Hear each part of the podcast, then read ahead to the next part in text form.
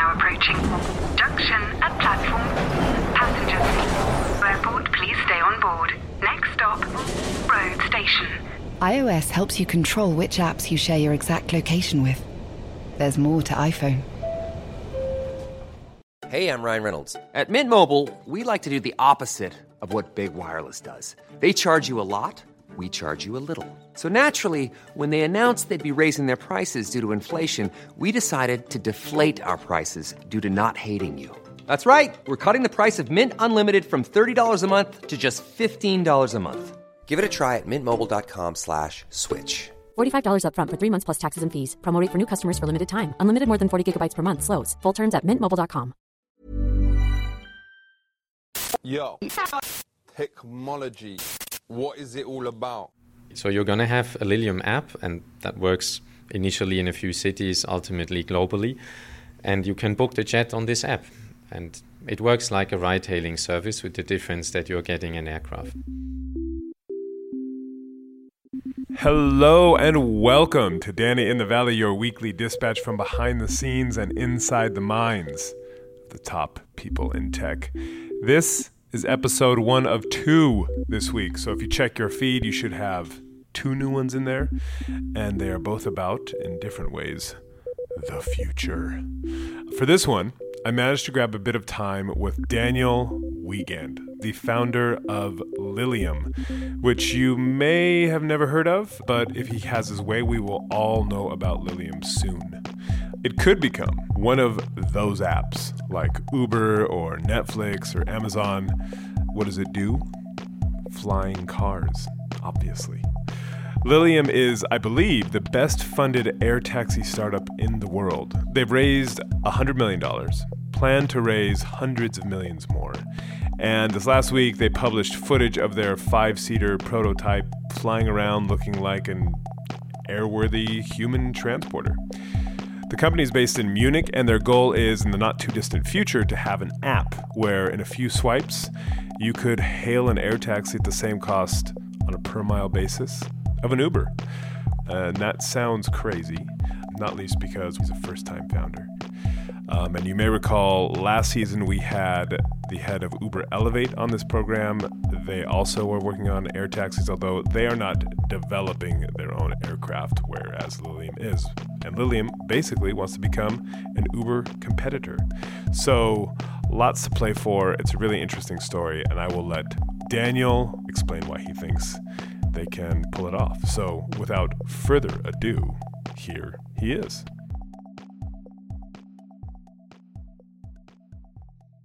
Thank you for coming to our office. Thank you for inviting me. Yeah. Flying cars. Are you going to tell me this isn't a flying car?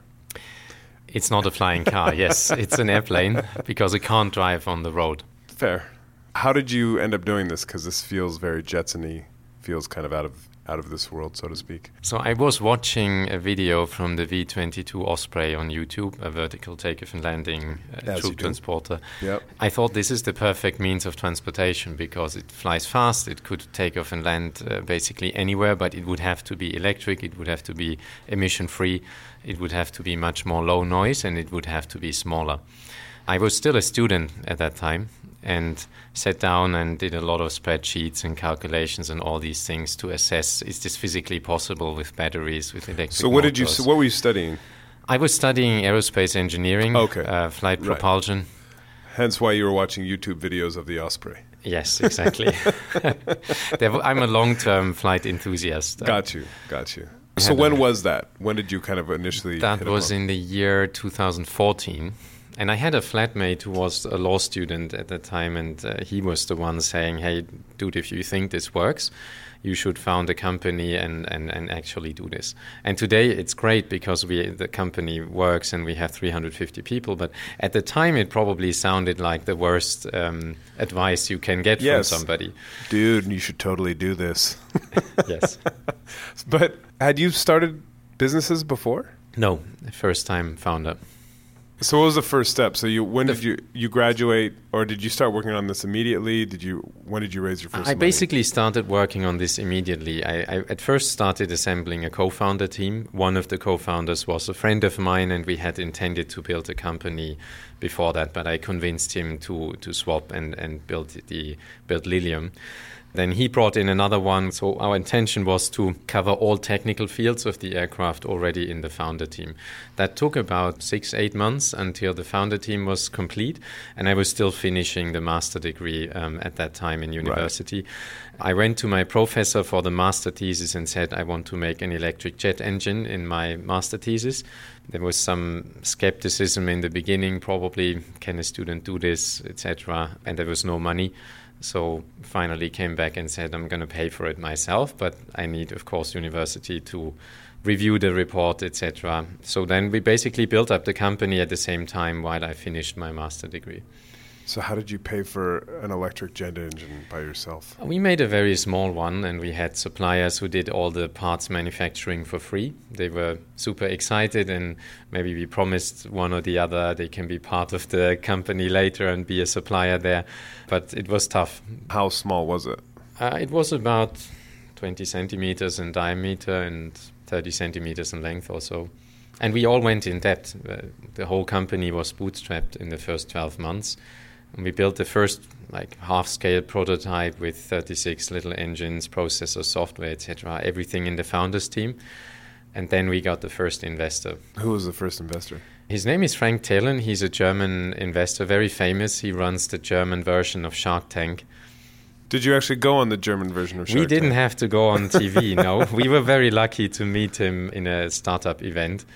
And the idea of an electric jet engine, why did you think you could do it? Was it just kind of a right place, right time in terms of the technology that was available? Or yeah. an electric jet engine is effectively inducted fan powered by an electric motor, and you have this in every hairdryer, for example. So the principle is very well known, and it's the same principle like any turbofan engine in a commercial aircraft where you have the fan powered by a gas turbine. So the question that was open was not can the principle work, but are we achieving the low noise values we intend to achieve, and are we achieving the power density? we want to achieve. And at least on the power density side, electric motors have improved a lot in the last couple of five, ten years. Why? Where has the energy density advances come from? It's a little bit the soft magnetic materials, so the iron sheets, but it's mostly the magnet strength that went up all the time over the last 50 oh, okay. years. Allowing you to put a bunch of hair dryers onto a wing. Yeah, and each hair dryer about 60 horsepower. Wow, okay. Were you from an entrepreneurial family? I mean, it just seems kind of like this totally harebrained, crazy thing that you know. Yeah, not really. My parents, uh, my mother is a high school teacher. My father did a PhD in biochemistry and, and then became a manager at Roche. So they were not entrepreneurial.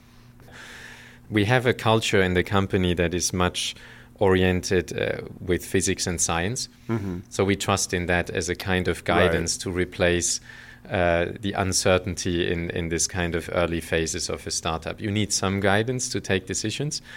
And uh, as an engineer, the best way to go is make an assessment, a scientific assessment. It tells you something, and you take a decision based on the potential you see. So the science basically helps you get over the oh shit factor. Yes, exactly. Yeah. and so, so you get your first investor, and what does that allow you to do? We promised to our first investor that uh, he invested half a million euros and that we would build within six months a full size aircraft. We almost managed to do that. It, I think it took about eight, nine months to do it, uh, but we stayed in budget. So we hired the first, I don't know, eight people or so into the team and um, built a two seater prototype and about a year after in, he invested, we flew that prototype and basically demonstrated the controllability and all these things of that architecture of aircraft we had invented. And then basically used this prototype again to raise a bigger round. And in between, we got a 10 million investment uh, from Atomico. With this money together, we survived basically the next 12, 18 months, grew the, grew the team, and then used that prototype to raise the 90 million round we had raised two years ago. And so, what do you have today? Today, it's a totally different company. It's 350 people. It's quickly growing. We have large manufacturing facility, about 200 engineers. We have a full size, full weight, full performance prototype, which flew for the first time in May this year. In the last six months, we have done a lot of flight testing with this prototype, expanded the flight envelope into transition flight, which is a very complex maneuver in, You mean in going aviation. from vertical to horizontal? Exactly. Basically. There's a lot of interesting and difficult flow phenomena happening when you when you go through that phase. Yeah. And you need to have a software that's capable of controlling the aircraft in that phase. But our aircraft is quite unique in doing this because we're using thrust vectoring on all four wings of the aircraft to control the plane. I don't know what that And means. And you may have heard this concept uh, comes from fighter jets, where you basically use it to make them more maneuverable. And in our case, it helps us in controlling the transition very efficiently and effectively. Thrust vectoring on all four wings, does that mean basically they can all be controlled individually? Exactly. Like a helicopter almost, when you need it to. Yes, it's very different to a helicopter. It's Yeah. much more simple. So the Yeah. only two functions the aircraft has is spinning up the engines, making more or less thrust, and changing the angle of the engines. We were able to eliminate all the control surfaces, all the other functions like variable pitch. There's no gearboxes, etc. on the aircraft.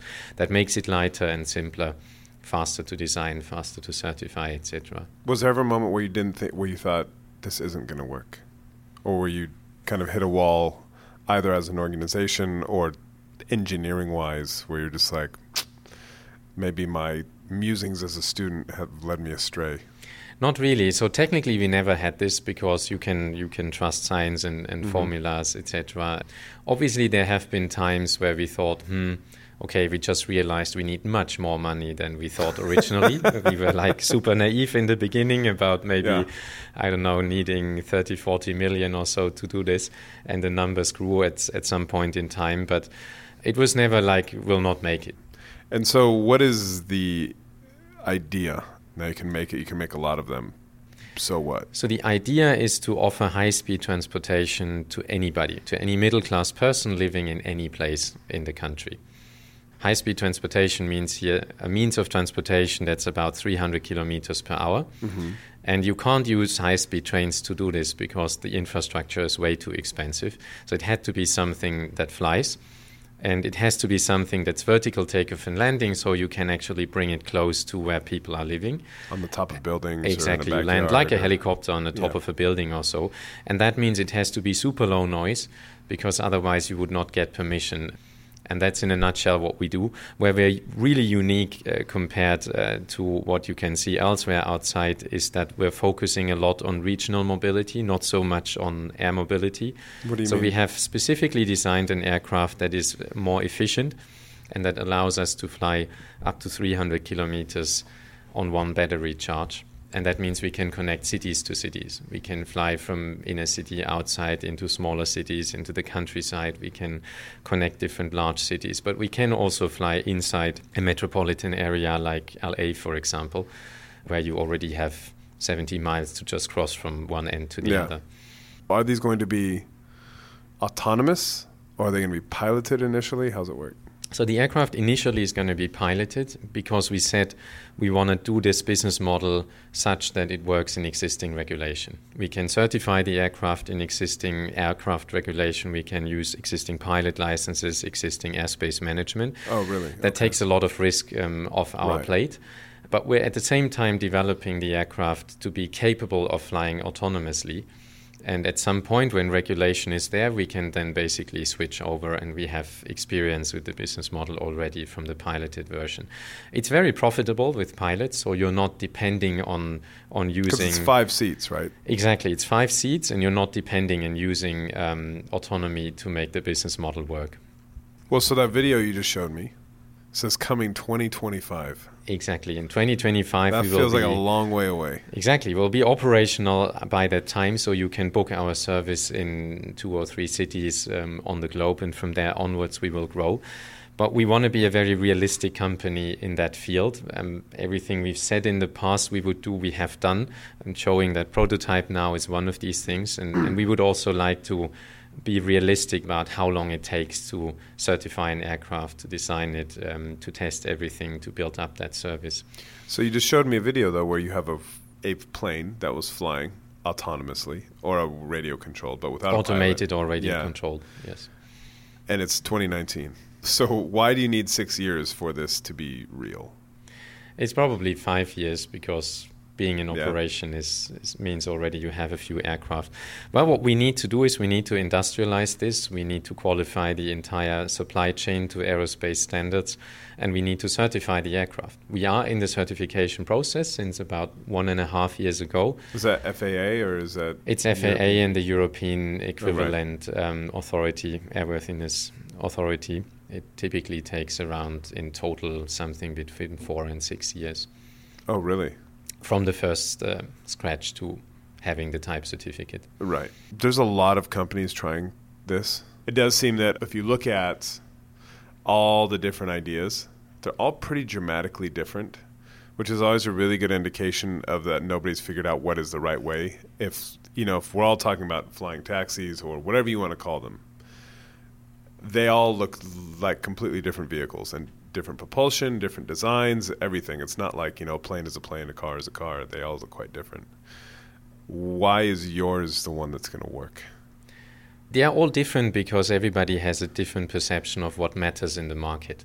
So our assumption was what matters is you have to have the lowest noise possible and you have to have the highest range possible. Against this we have designed, so we're using and the aircraft we use is unique in that sense that we're using these ducted fans which allow us to capture and dissipate the noise before it actually leaves um, into the environment. We have acoustic liners um, in the engines. That makes us probably market leading in terms of the noise level. And we think we're going to win because noise is going to matter. If you take the assumption noise doesn't matter, you would build a different aircraft. So, how quiet is it? It's comparable uh, to a truck passing by, or if you compare it to a helicopter, you can basically come 10 times closer to the aircraft to be at the same noise level. So if you listen to a helicopter in, uh, in about um, a kilometer distance, a Lilium jet would be quite similar in 150 to 100 meters distance. Got you. Do you have any sense of how high you would be traveling? In other words, because you know you can hear, as you say, you can hear a helicopter coming from a long way away. But if you're talking about landing in cities in the middle of a, I don't know, a parking lot or on a building, how quickly does that noise uh, basically disappear? In cruise flight, it's even less than a takeoff because the power is much lower. And then when you're flying in a kilometer altitude or 500 meters altitude, you can basically not hear it anymore. Not in a city. So it takes about 10, 15 seconds and you can't hear it anymore after takeoff. Because we have Airbus, Boeing, all these, everybody's working on some version of this. Where does Uber sit in all of this? Because it doesn't feel like they're not, from memory, they're not creating their own aircraft. They're just trying Yes. to create the service Yeah. and trying to figure out which vendor is going to do it. Are they, how important are they in this market? In other words, are you trying to sell, or are you trying to be, be a, run the service as well? So we have a good contact together. Um, we have a good relationship, but in our case, we intend to build up a global air mobility platform and operate our aircraft uh, in this platform. And by basically controlling the entire stack of the user experience, we can get to a much better user experience and get to something that is differentiated to, to other services on the globe.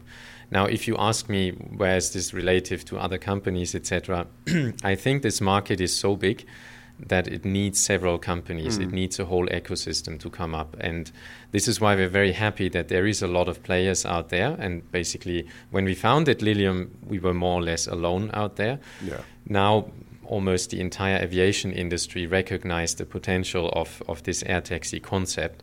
And that's great. So we are advocating, for example, a lot that there is an open infrastructure standard, which means that any city can build a standardized takeoff and landing pad. Right. And any operator can approach these pads and, and use them. And that gives the city a lot of, um, let's say, reliability because they're not betting on one company. They know, well, if this company goes bankrupt, there's another 10 companies would, which could be serving their infrastructure and make the investment worthwhile.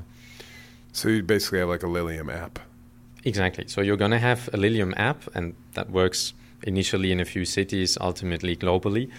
And you can book the jet on this app. And it works like a ride hailing service with the difference that you're getting an aircraft. And it would have to be just kind of point to point. It wouldn't even it couldn't be like, well, just drop me off in my front garden. It would never be drop me off in my front garden because when you when you're landing somewhere, it has to be a certified uh, landing site. Right. So you always have a last mile, and for this you would connect uh, the app to other Yeah, service flying car providers, to scooter. autonomous car, scooter, whatever you want. Right, right, right, right.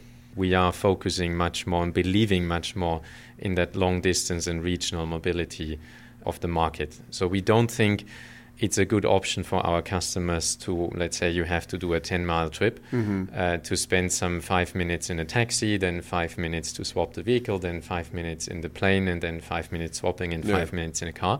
I'd rather spend the whole time in a taxi. And even if it takes five minutes longer or so, Right. I would stay on the ground. But if you're doing a 200 miles trip or a 100 miles trip or so, you can save hours um, in many cases, and then it's actually worth um, swapping the vehicle. So if we fast forward some 15, 20 years into the future, I think uh, maybe more 20, 30, but at some point um, you're going to have autonomous car services and you're going to have um, air taxi services. And for any trip that is longer than between 20 and 40 miles or so, you would probably book an air taxi because it gets you to your destination about four to five times faster. Cost. The cost is the same like on a ground based transportation. So that's unbelievable in the first yeah, glance. is- Um, yeah. I can easily For explain why that, I, I just why looked that at is. Daniel very askance. You have a vehicle that is maybe 15 times more expensive than a car, Mm-hmm. but it also does 20 times the kilometers in its lifetime than a car. So it does about six, eight million kilometers Okay. until you have to retire the aircraft. So on a per kilometer basis, the depreciation of the vehicle, the cost is actually lower than for a car. Okay. Now, if you take the driver, it's very similar. You have a system that is five, six times faster. That means the same pilot or driver would make five, six times more kilometers in the same time. So even if you have twice the salary for the pilot than you would have uh, for a ground-based system, because they need a lot of training, etc., you would still be lower cost per kilometer than you are in a gro- ground-based um, ride-hailing service. And obviously, if one day you fly autonomous, that part um, of the pilot Right. becomes an operator on the ground who may manage 50 aircraft at the same time. Right. So, for example, my parents live in San Jose, which is 50 miles, and the traffic is always horrendous. If I took an Uber right now, i.e., not surge pricing, it would probably cost me 60 to 75 dollars. You would get there at the same price with a Lilium jet, but probably within 15 minutes flight time or so, 15, 20 minutes. That all just sounds too good to be true. I presume you have to be at scale at that point, no? Because if if you're talking about that depreciation and those figures, isn't the key to keep the thing always working? Uh, so That as soon as it lands, yes. people are off, people are on, and then it's off again. Exactly. That is the key. So, for that reason, initially, especially when you fly piloted, you would not fly from any place to any other place on demand, but you would fly on shuttle routes where you have a high two sided demand. And only once you have many of these shuttle routes, at some point you fly more in a kind of ubiquitous on demand fashion. But you can be very profitable with a relatively small route of 10, 15 aircraft mm. connecting two points. If there's good demand on both sides, this route is going to be highly profitable. Are cities taking this on as a reality? I mean, obviously, traffic is probably your best friend. They you, take this very serious. So we were surprised to see how many cities are reaching out to us from anywhere on the globe. They all have the same problems globally with traffic, with the time it takes, etc. And they all want to be among the first to have this kind of transportation service. Now, at some point, we have to select and we have to say we can only launch in, in two or three regions. Uh, but ultimately, it shows how much demand is going to be there on that market uh, to solve the problems we have today. How old are you? I'm 34.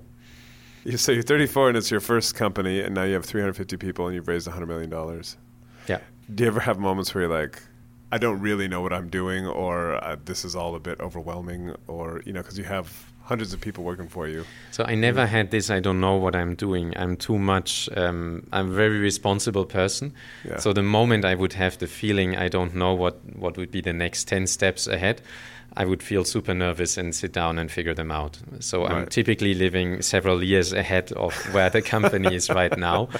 But obviously, I also have to say, I wouldn't have founded the company if I had known how complex it is to build this kind of business, um, to, to engineer these things, to certify these things.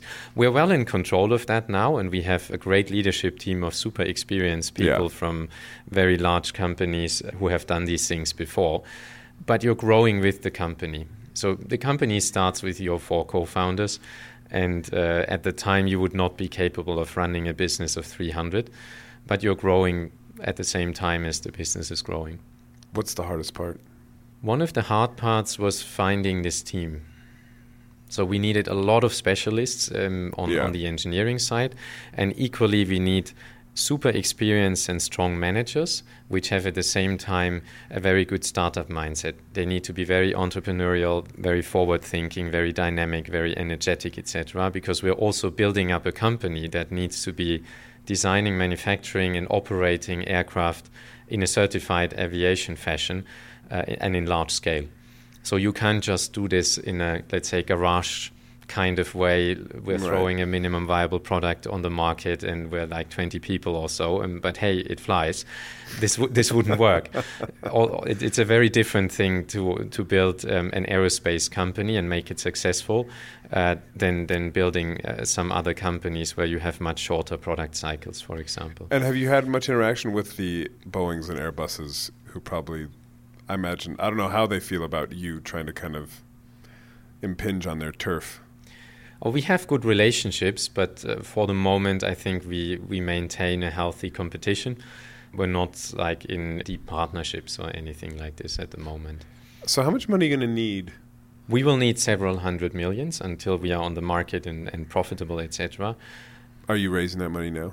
We're not raising at the moment specifically in a sense that there's anything special going on at the moment, but we're continuously meeting investors, some of the best investors around the globe. We're building up relationships continuously. We're well funded at the moment. We have very big investors on board at the moment, but we will bring other investors on board over the next couple of years. Yeah. And Tencent is a big investor. Yes. And obviously, when the Chinese government wants something to happen, it happens quite quickly. At least that's the, what people say. I presume they they have a special interest in this because obviously they have huge smog issues in their cities. You can't even see the sun for many days at a time. How interested is China in this, and how aggressive do you think they will be in trying to roll this out once it kind of becomes a reality? They are very interested in this for the reasons you mentioned. They have a very large population. They need emission free transportation. They need fast transportation. They have invested hundreds of billions into high speed rail, so they know very well the pain of and, and cost of, of ground based um, high speed transportation. That's why they are very interested. At the same time, aviation in China is not yet where it is right now in terms of regulatory environment, certification, etc. But I would expect that China will be quick in catching up. They may be at the moment uh, not uh, where the US is, for example, or, or other parts of the world in terms of history in aviation and, and, and certification, etc. But I think once they decide this is what we're going to do, and we do this in some kind of trial environment and then roll it out on other parts of the country, uh, we'll be surprised how quickly they will do this. As you're listening to me, Daisy, Apple's iPhone disassembly robot, is dismantling an iPhone into lots of recyclable parts. That's how Apple recovers more materials than conventional recycling methods. Thanks, Daisy. There's more to iPhone. Cool fact a crocodile can't stick out its tongue. Also, you can get health insurance for a month or just under a year in some states. United Healthcare short term insurance plans, underwritten by Golden Rule Insurance Company, offer flexible, budget friendly coverage for you. Learn more at uh1.com. Ever catch yourself eating the same flavorless dinner three days in a row? Dreaming of something better? Well, HelloFresh is your guilt free dream come true, baby. It's me, Keke Palmer. Let's wake up those taste buds with hot, juicy pecan crusted chicken or garlic butter shrimp scampi. Mm. Hello Fresh. Stop dreaming of all the delicious possibilities and dig in at HelloFresh.com. Let's get this dinner party started.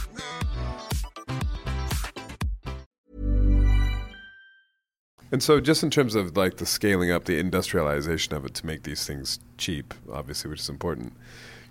Do you have to wait to do that until the FAA says, okay, this is a, an airworthy vehicle. Now go forth and prosper.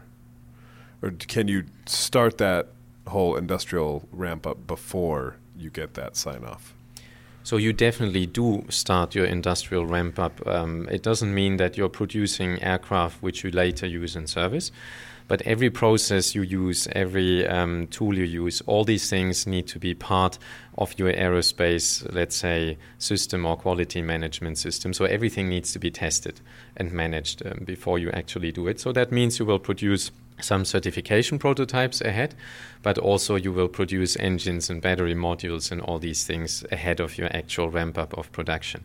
You can theoretically also produce serial aircraft before you have received the type certificate, Right. but you're doing this at risk. So if anything If needs to be back and say, changed, you have to this- change yeah, right. the aircraft which you have produced. So typically you would only do this in the very end phase of, of the certification period. Right. It's 2019. Let's go to 2039. What is a typical kind of, let's say, a, Lil- a Lilium city where you're already operating? What does that look like? How active will it be? Is it are, will the skies look different? Because obviously everybody's talking about drones, and there's going to be lots of drones everywhere delivering packages and hamburgers, etc. It will be a little bit different, but probably not as much as we expect at the moment, in Yeah. a sense that, um, as I said before, we don't believe so much in super short flights within cities. So there will be a lot of traffic coming in and out of the city in Lilium jets, and you will have multiple houses in the city, office buildings, parking lots, etc., which have on, on, on their top landing sites and it will be something totally normal for us. So if you would have to get out of the city, it would be a normal thought to take out your Lilium app and, and book an aircraft that flies you 100 miles out or so. But if you would have to just get four blocks away, uh, you would probably, in some cases, do it, but in most cases, you would try not to take an aircraft. And I think here we will see huge cultural differences. So, as much as there's automotive cities today, and Yeah. uh, especially the Germans like their inner cities where you are not allowed to drive in a car, etc. You will see the same cultural differences in cities all over the globe. So there'll be cities where you have parcel delivery drones and inner city flight and, and everything is quite packed. And there'll be cities which may just regulate this and say we allow to fly out of the city, uh, but we don't want to use our airspace um, for, for local flights within the city. And we build subways and autonomous car services Yeah. and we make sure there's no traffic jams and this is all very fluent. In the dense population of a city, you can afford ground based transportation because the, the usage is so high that Yeah. it's still relatively low cost, even if you have to build tunnels and you're paying 100 million per kilometer of the tunnel. So why not just build these things? That's what we do. Yeah, no, but that, what I mean is, why just not stick to that? Because it feels like if you're talking about also operating the service and dealing with governments and regulators and passengers and all that stuff, you know, Boeing doesn't. I'm not a passenger of Boeing. I'm a passenger of whatever British Airways, United. You were in the past. Was there was a time when Boeing was also operating aircraft, and it was hugely successful. At some point, it got split up, uh, and it became one of today's airlines. I don't know which one, and, and Boeing separately. So it makes sense from a lot of perspectives. The first one that is super important for us is by controlling the whole vertical integration, you can get to a much better customer experience because you don't have the barriers of, of different companies in between. You can tailor your app, your booking system, your gates, etc., the experience in the aircraft, the low noise in the aircraft. You can tailor everything to one brand experience. And um, the other advantage is that it's more profitable if you run a platform business with aircraft in a network um, with network effects in the service, Mhm. etc. It's more profitable and more defensible than um, being an OEM um, in in that service. And especially, it makes sense if you are the only one who has that technology. If you have a very distinguished aircraft technology and architecture and, and performance, etc., in the plane, it wouldn't make sense to just sell it and, and have somebody else make profit with it. But for us, the key point is really to control the end-to-end user experience and, and coming up with something that's just awesome. If you look at today's aviation and you take a short haul flight, the flight typically takes the actual flight time maybe 45 minutes, Yep. but your whole trip from entering into the airport to leaving the destination airport is maybe four hours. And that is because nobody takes ownership of the whole chain. Because there's no reason why we would not be quicker in boarding airplanes and why Yeah. we would not be quicker in doing security and all these things.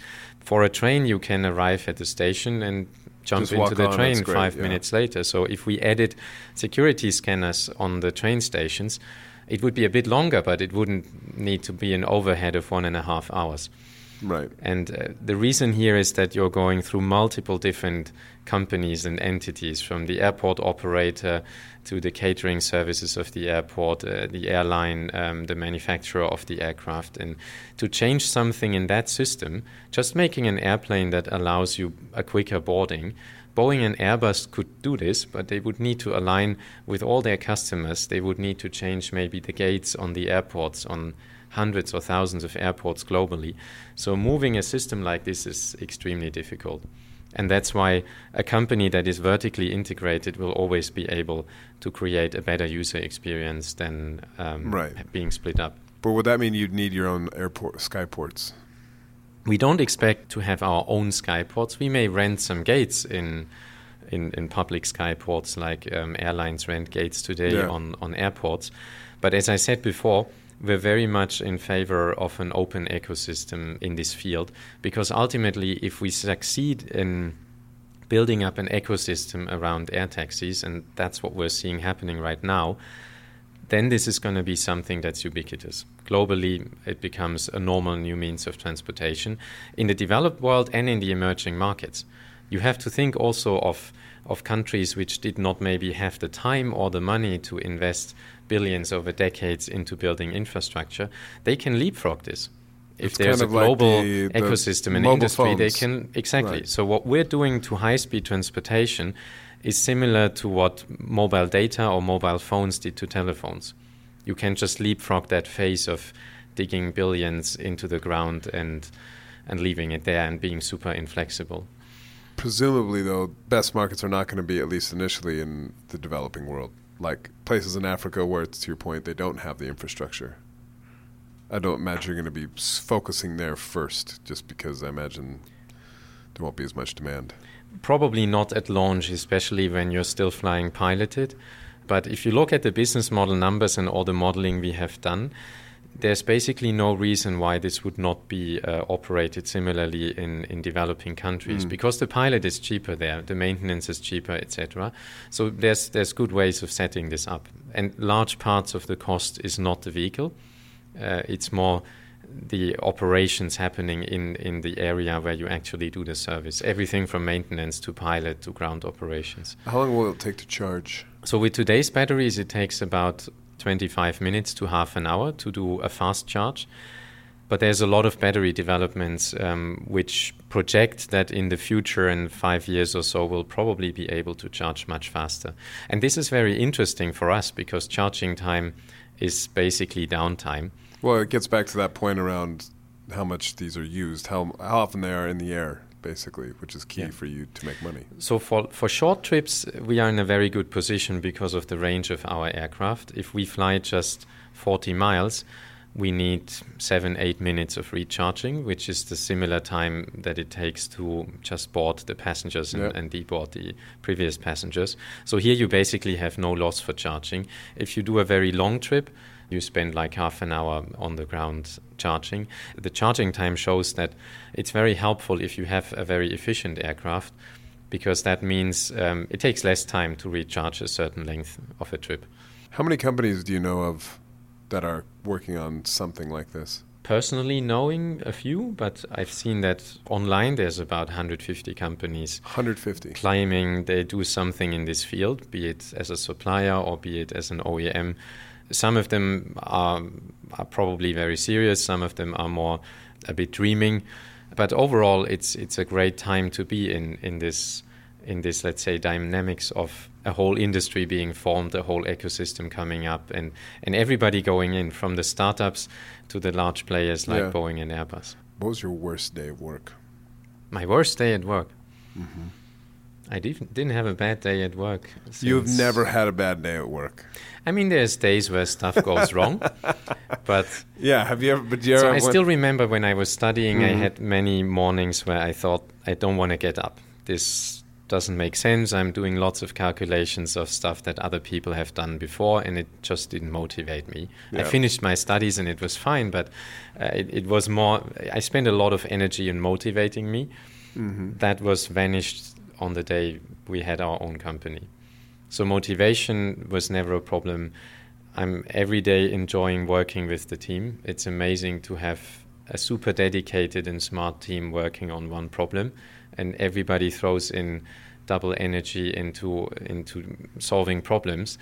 If you ask me about a bad day, I think the bad days are those where where things don't work right. You you you assemble something, you test it, it doesn't work. Um, then the next thing Yeah. doesn't work. Then your test bench breaks down, and we had this kind of days. Yeah. But I don't really call this a bad day because it's nobody's fault. It's just part of the business.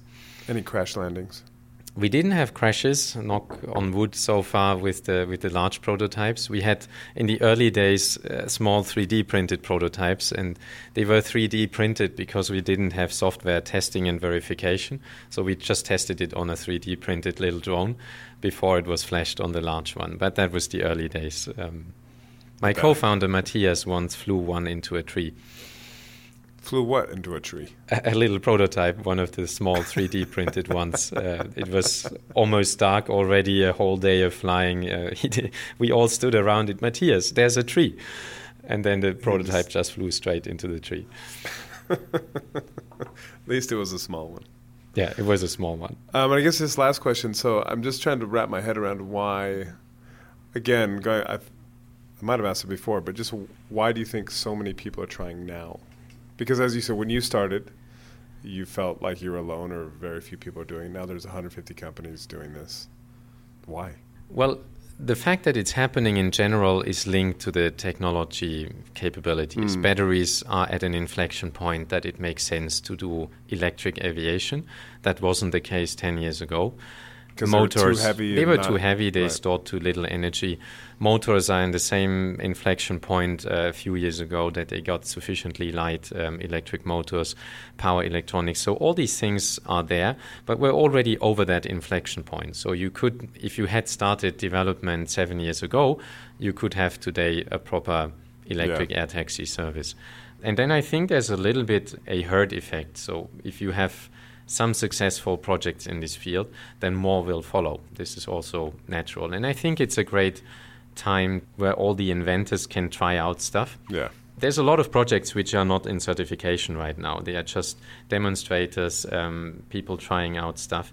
And there may be great things coming out, right? And then later, once things are certified and on the market, etc., in, in 10, 15 years, you will see that there's a consolidation of, of aircraft concepts, and there may be just two or three prevailing for different Right. purposes. Um, and that depends on do you need something that's more optimized for hover, efficient hover? Um, are you optimizing harder for noise or for range or so? That means there may be two, three, four different architectures prevailing, but not like the 50 different uh, versions we see Right. right now uh, out there. And when you talk to investors now, is the reception much different than when you got initially when you're going out and saying, "Yeah, I'm a first-time founder going to start a flying car company"? like what are you doing? And this is electric and it can still fly. It, i mean we really had to educate from scratch uh, all these things you can skip now. Um, but besides of that it's not very different. So investors are still asking for timelines for risks for, for technological milestones etc for unit economics. All these topics are, are pretty similar to the past. Well, I wish you luck. thank you And that is all the time we have this week to talk about air taxis. I just think this is going to take a lot longer than people expect. But I could be totally wrong. It sounds like the technology isn't nearly as far away as people think. I do feel like the regulations, the cities, the governments, the infrastructure, there's a lot that still has to be sorted out before this stuff actually really takes off, so to speak. Um, but anyhow, I hope that you found the int- the conversation interesting, and please give a rating and review. It really does help in Apple Podcasts. And I will also be writing about this in the newspaper this weekend. So do check that out. It'll be in the business section, writing a story on our feature on the kind of wider world of flying cars, uh, pardon me, or taxis. You can also follow me on Twitter at Danny Fortson. Have a good one. Bye bye.